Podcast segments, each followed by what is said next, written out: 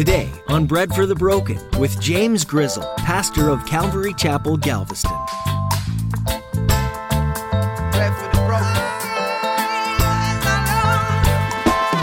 If you're calling me to do something and you're telling me to go and I don't, whatever it may be, Lord, would you give me the boldness that I need to be obedient? Because sometimes the requests are easy. Go to Jeroboam, tell them this message. Sweet, that'll make everybody love me. Okay, I'll do that one. No, now go to Nineveh to your enemies and tell them this message. No, because that's going to make everybody hate me. And they'll probably kill me because they're our enemies. So, no, I'm not going to do that. Do you sometimes feel like shying away from the call that God has for you? In today's message from Pastor James, he teaches you to ask the Lord for more boldness whenever that feeling comes up. God desires to use you and the gifts that He's given to you for His purposes and plans. Pastor James encourages you to surrender your life to the Lord. Say to Him, Not my will, Lord, but yours be done. That's sometimes not an easy prayer, but one that is important. You want to be about your Father's business. Now, here's Pastor James in the book of Jonah, chapter 1, with today's edition of Bread for the Broken.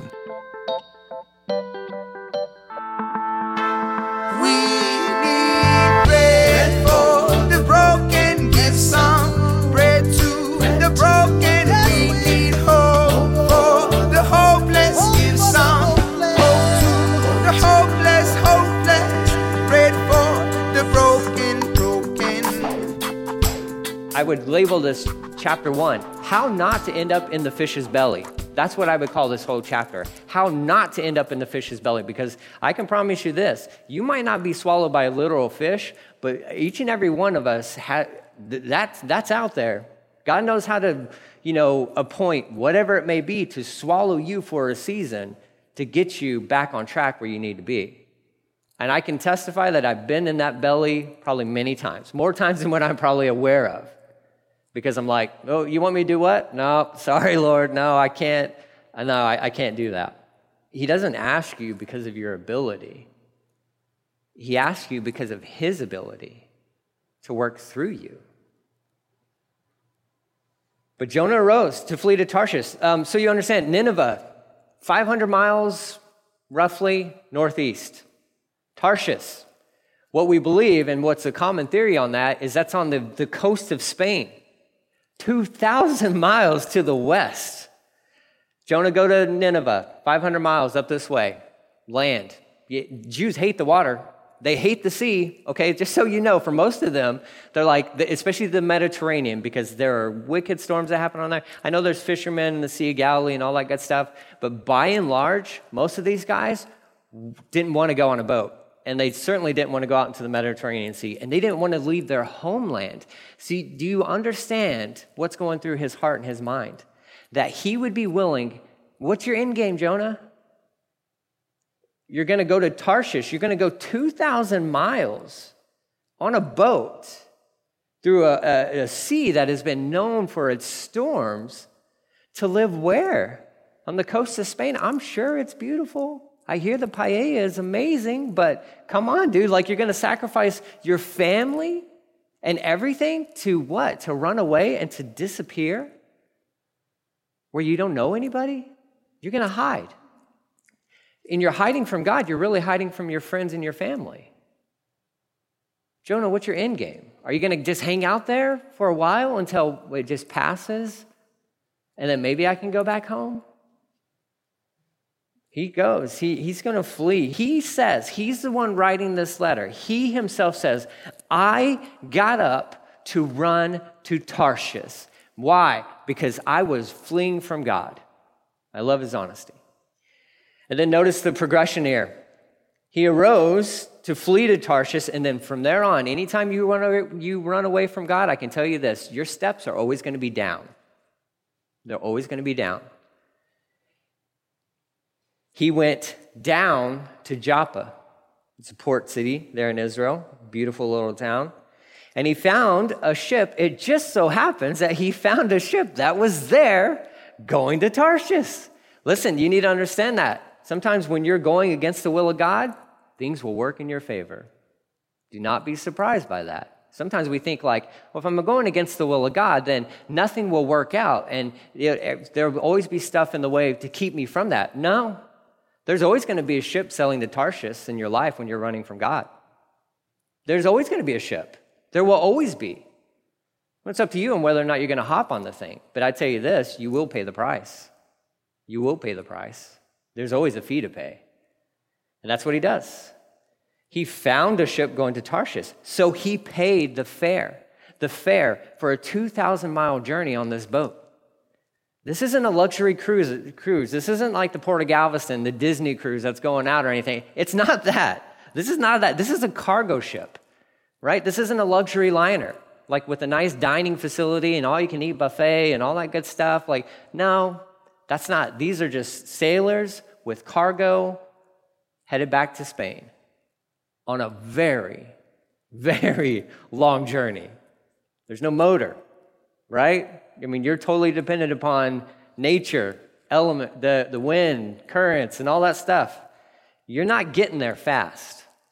You're not getting there fast. But he pays the fare. He was willing to pay the price. And then what? Look, it says again, he went down into it, into the hull of the ship. To go with them to Tarshish for, again, for what? To flee to Tarshish from the presence of God, as if God's not in Tarshish. How narrow minded this little man was. As if God is only in Israel. And uh, unfortunately, that's how a lot of these guys thought. Yes, God's blessing was on the nation of Israel, still is. Genesis chapter 12, the nation of Israel was supposed to be a blessing to the Gentiles. We saw that in Abraham's life. That was repeated multiple times.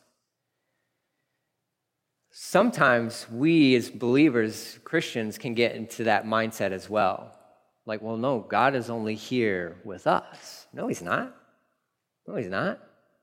Well, God is only has his blessing on America and is no, that's not true at all. That's not true at all. We ne- may we never be so narrow-minded think think like we somehow have the monopoly on the presence of God. We don't. We always pray, and you'll hear it when we're praying to, to start the service and all that stuff. Lord Jesus, we want you present with us. But that doesn't mean that he's only going to be here. Praise God that he's not limited to one building or one facility. No, he's the Lord is is just as he was present there in the nation of Israel, he was probably present in, in Tarshish as well. Just meaning this there's just nowhere on this planet that you can run to get away from the presence of God. You can't. Jonah is a prophet of God. If anybody would have known this, it was going to be him.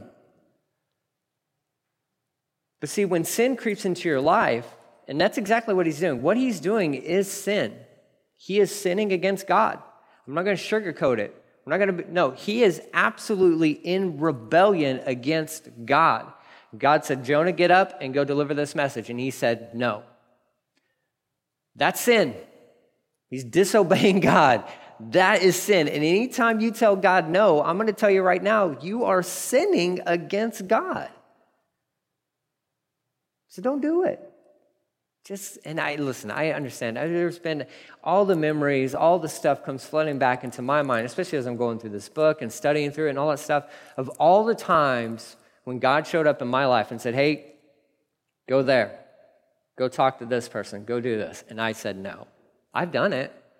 I've done it. And I felt that punch in my stomach. Of like the, I'd say conviction of sin. It's the Holy Spirit inside me saying, hey, you, no, you, you can't do that. No, that's, that's not right. You're not in charge. You're not in charge. Jonah is, he's sinning against God. He is a prophet who is resigned from his position and he is in absolute rebellion against God. And he's got a reason for it. It's just not a good one. It's just not a good one. But here's the Lord. And I just, I would love to like, this is one of those one stories where it's like, I'd love to be sitting next to God as this story is playing out and just laughing and be like, oh, look at, there he goes. like, he's hiding in that ship. Can you believe that? Let him get out a little bit, and I'm going to hurl this storm and uh, just watch what happens next. I mean, I think it would just be the most amazing thing just to watch this thing unfold Because here, verse 4, but the Lord, there it is again, another, that, that little word there, but the Lord sent out, or hurled is technically the term, he hurled out a great wind on the sea, and there was a mighty tempest on the sea, so that the ship was about to be broken up. Now, one thing you can note, especially within this chapter, just so you understand, everything else except for Jonah is obeying God. Everything else is. The wind, the sea, this fish, they're all obeying God. The one person who is not is the prophet. He's the only one in the story who's not who's, who's in rebellion against God. But here, God, he, he sends a storm. He's going to mess with this boat. Uh, I mean, these sailors who are skilled sailors are they know this is not an ordinary storm. This is something that is like divine. And we're going to go down. Verse 5 Then the mariners were afraid, and every man cried out to his God. I don't know how many gods were represented on this boat, but they were calling out to all of them, right? These are Gentiles, these are pagan sailors, probably worshiping multiple gods. We don't know if these guys are from Tarshish or where they all come from. It's probably a motley crew of just sailors, right? But they are all crying out to, like, you break them all out. Let's just pray to everything that we know to pray to. Because this storm is out of control and and they know if the ship goes down they're goners. They're goners. So they begin to cry out to their god.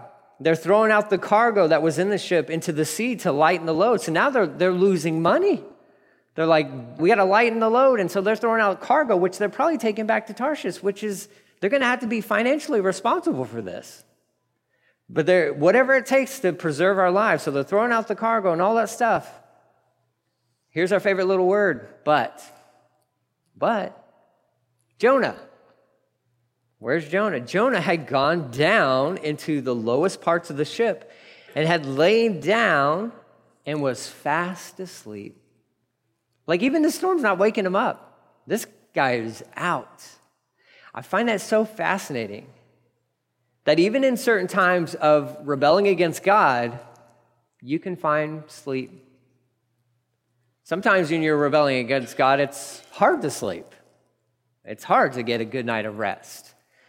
Jonah, in rebelling against God, finds the boat he's looking for, is willing to pay the price to get on this boat, and is enjoying a pleasant, very deep sleep on the bottom of this boat as the storm is raging.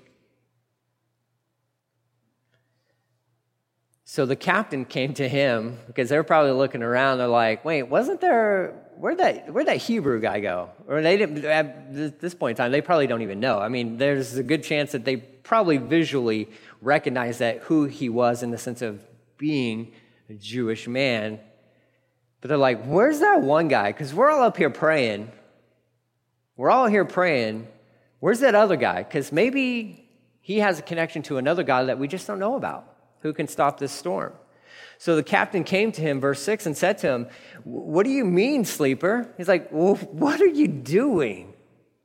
How can you sleep at a time like this? Wake up. We're dying.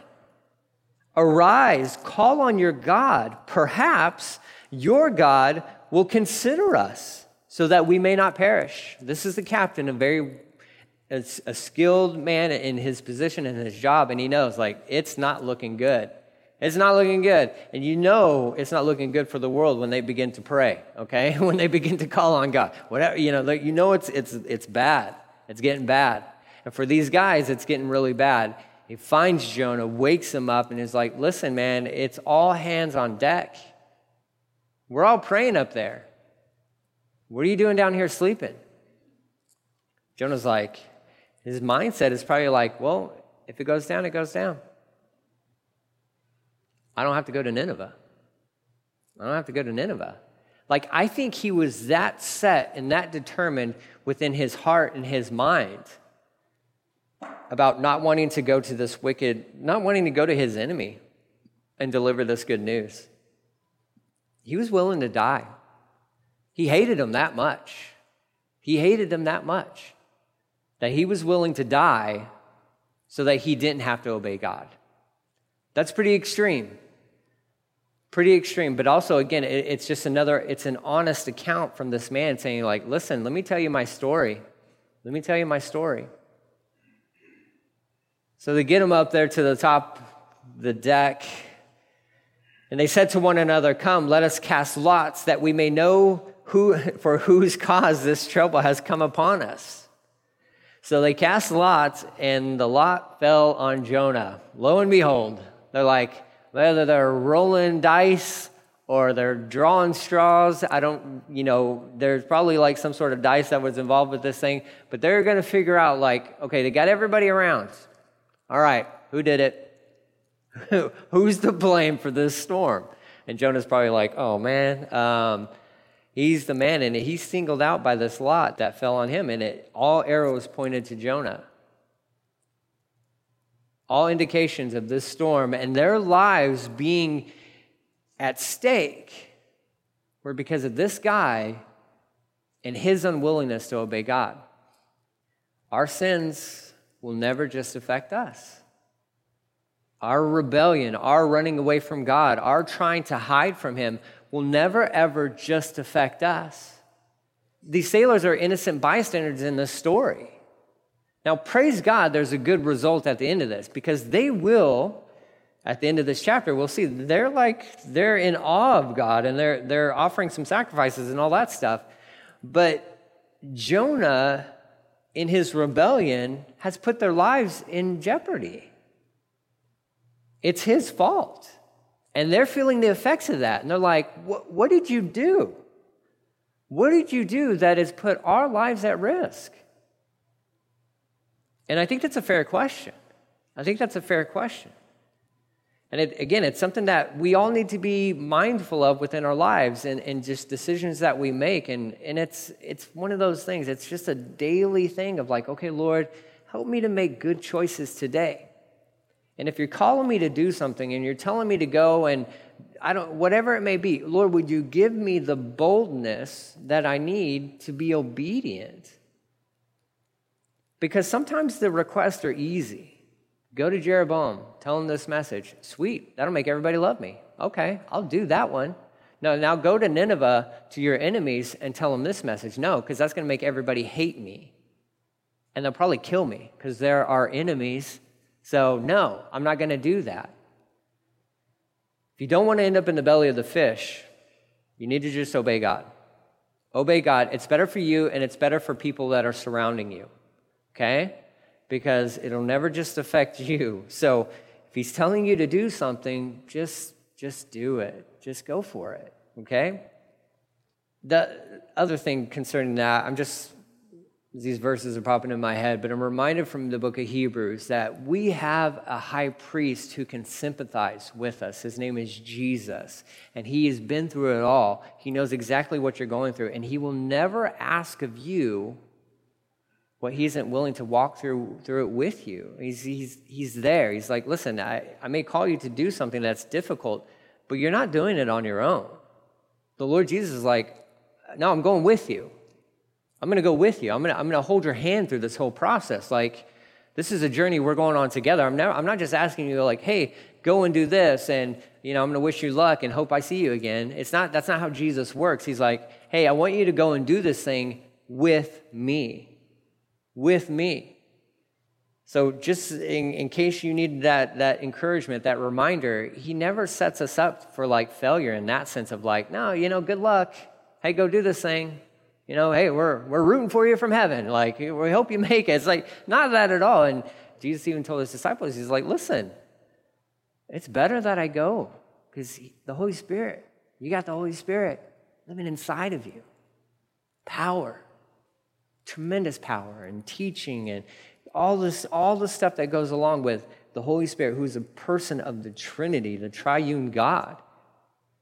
You're never alone in these endeavors. You're never alone in these endeavors. If Jonah was going to go to Nineveh, you needed to, uh, he needed to understand that God was going before him and with him.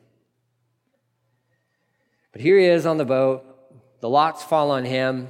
Then they said to him, Please tell us For whose cause is this trouble upon us? What is your occupation? Where do you come from? What is your country? And what people are you? Like, okay, spill the beans. What, what's up? What'd you do? Who are you? What's your job? Where'd you come from? I love all these questions.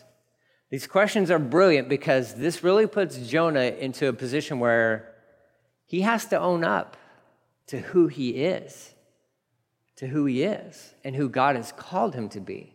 See, you might think you can resign, but you can't because you can't. Because you might end up on a boat full of Gentiles and they're like, hey, who are you? What do you do? Where are you from? This, okay, you're here, the lot fell on you, so tell us. What's your occupation? I'm a prophet of God. I was a prophet of God. Kind of quit. I'm like, no, you can't do that. You're a prophet of God. Oh, interesting. Where do you come from? I come from Israel, where you guys picked me up. It's your country, Israel. I, I come from Galilee. I'm from Israel. What people? I'm, I'm a Hebrew. I'm a Hebrew. So he's going to tell them. I mean, basically, he tells them just that, what I explained to you. But he says, he says to them, verse 9, I am a Hebrew, and I fear the Lord the God of heaven who made the sea and the dry land. I'm a Hebrew, and I fear God, the one who made this sea that's about to kill all of us. like, this is the God I serve. Of this horrible sea and that beautiful dry land that's calm over there, where he's supposed to be. It says, verse 10 the men were exceedingly afraid and said to him, Why have you done this? For the men knew that he fled from the presence of the Lord because he had told them. And see, there he is. I mean, he's owning up to it. He's telling them, he's like, listen, I'm a Hebrew. I serve God. I'm a prophet. But God asked me to do something that I just don't agree with politically or culturally or anything because I'm kind of a little bit of a racist and a little bit of a bigot in that sense because I hate those people for who they are. That's the, real, the reality of the story. Whether we like those terms or not, that's the truth. And they're like, what? He's like, I'm running from God. And I can't even imagine what was going through these pagans' minds where they're like, wait, you're running from God? This is the God you serve, who you said created this earth and who created the sea, and he's all powerful God, Elohim. You're, you're running from him? Can you do that? I, I would imagine these are questions that are coming across them. Now, maybe not, because the waves are still raging and the wind is still howling. So maybe they don't have time for chit chat, but I'm just wondering what's going on in their mind of like, are you nuts? You can't run from God. Isn't it amazing when the world corrects us Christians on our theology? Because it happens. It happens.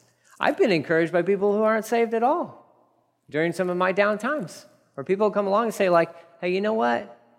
God's good. I'm like, where did that come from? God's good. I'm like, do you even know him? Because I don't think you do. And it's weird how the Lord can use instances like that where people, and maybe maybe there are some are believers or whatever. I have a few people in my life who maybe at one point in time were following the Lord and all that good stuff. I don't know where they're at with Him and all that, but they'll come around and be like, "Hey, God's got your back." I'm like, did He tell you to say that? Because I kind of needed to hear that kind of needed to hear that, but I didn't expect it to come from you.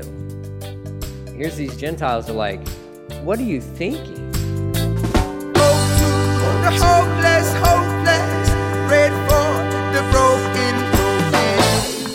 Thanks for joining us today on Bread for the Broken with Pastor James as we journey through the book of Jonah. If you'd like to listen to today's teaching again or hear more from Pastor James, you can visit our website at breadforthebroken.com. Just click on the Teachings tab. There you'll find a variety of verse by verse Bible based teachings. Maybe you're like Jonah and you're wrestling with the call that God has on your life, or maybe you've been running from God and you're ready to come home. We'd love to walk alongside you and encourage you in your faith. As believers in Jesus, we're called to gather together and pray, encourage, and help one another through life. This is what we believe at Bread for the Broken and Calvary Galveston, the church behind this ministry. If you're looking for a new church home or simply someone to connect and pray with, we'd love to be that person or people for you. If you're ever in the Galveston area, we'd love to have you come visit. We meet every Sunday at 10 a.m. for a time of worship and Bible study. Our atmosphere at Calvary Galveston is relaxed, so feel free to come just as you are. For more information, please visit breadforthebroken.com. We'd love to connect with you too, so please drop us a note and let us know how you heard about Bread for the Broken and how we can be praying for you. Just visit our church website at breadforthebroken.com and click on the Contact tab to fill out our form. Thanks for listening to today's edition of Bread for the Broken.